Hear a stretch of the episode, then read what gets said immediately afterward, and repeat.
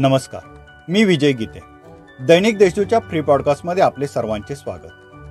शैक्षणिक तसेच शासकीय कार्यालयात लागणारे आवश्यक दाखल्यांबाबत नागरिकांची लूट थांबविण्यासाठी याबरोबरच दाखल्यानं होणारा विलंब आणि होणारी लूटमार रोखण्यासाठी जात प्रमाणपत्र आता प्रांत कार्यालयातून देण्याचे नियोजन करण्यात आले आहे.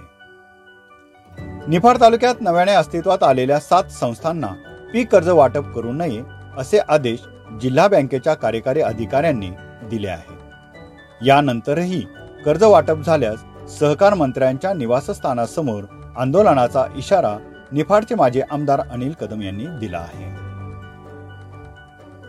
काँग्रेसतर्फे यंग इंडिया के बोल सीझन टू यासाठी प्रवक्ते स्पर्धा घेतली जाणार. या स्पर्धेत युवक युवतींना सहभागी व्हावे असे आवाहन यंग इंडिया के बोल सीझन टू चे राष्ट्रीय समन्वयक हनुमंत पवार यांनी केले आहे.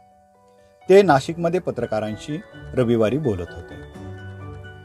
नाशिक शहरात नऊशे तेहतीस डॉक्टरांची गरज असताना चारशे सोळा डॉक्टरांवरच सेवा देण्याची जबाबदारी आली आहे. त्यामुळे आरोग्य सेवकांवर अतिरिक्त कामाचा ताण पडत असल्यामुळे ही पदे कधी भरणार असा मुद्दा नाशिककरांकडून उपस्थित केला जात आहे.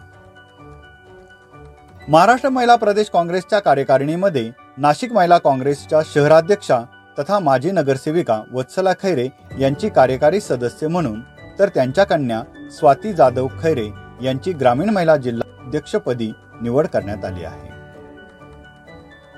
नाशिक महानगरपालिका आयुक्त रमेश पवार यांनी गोदावरीमध्ये मिसळणाऱ्या नाल्यांचे फेर सर्वेक्षणाच्या सूचना देत गोदावरी स्वच्छतेच्या अनुषंगाने दोन महिन्यात प्रदूषित नाल्याविषयी अहवाल मागितला आहे. या होत्या आजच्या काही ठळक घडामोडी इतरही ताज्या बातम्या वाचण्यासाठी दैनिक देशदूतच्या देशदूत डॉट कॉम या वेबसाईटला भेट द्या. धन्यवाद.